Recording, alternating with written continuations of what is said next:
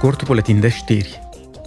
Deputați din Parlamentul European și din Parlamentul Ucrainei s-au întâlnit ieri pentru a discuta despre procesul de aderare a Ucrainei la Uniunea Europeană. Eurodeputații și-au manifestat solidaritatea cu Ucraina, care luptă în continuare contra invaziei ruse. Roberta Metzola, președinta Parlamentului European, și Ruslan Stefanciuc, președintele Radei Supreme a Ucrainei, au deschis evenimentul. Deputații din Comisia Parlamentară pentru Transport votează astăzi un proiect de raport care actualizează orientările europene pentru dezvoltarea rețelei transeuropene de transport rutier, feroviar și maritim. Ei vor supune la vot și încetarea legăturilor cu Rusia și Belarus, dar și îmbunătățirea legăturilor cu Ucraina și Moldova în urma războiului rus.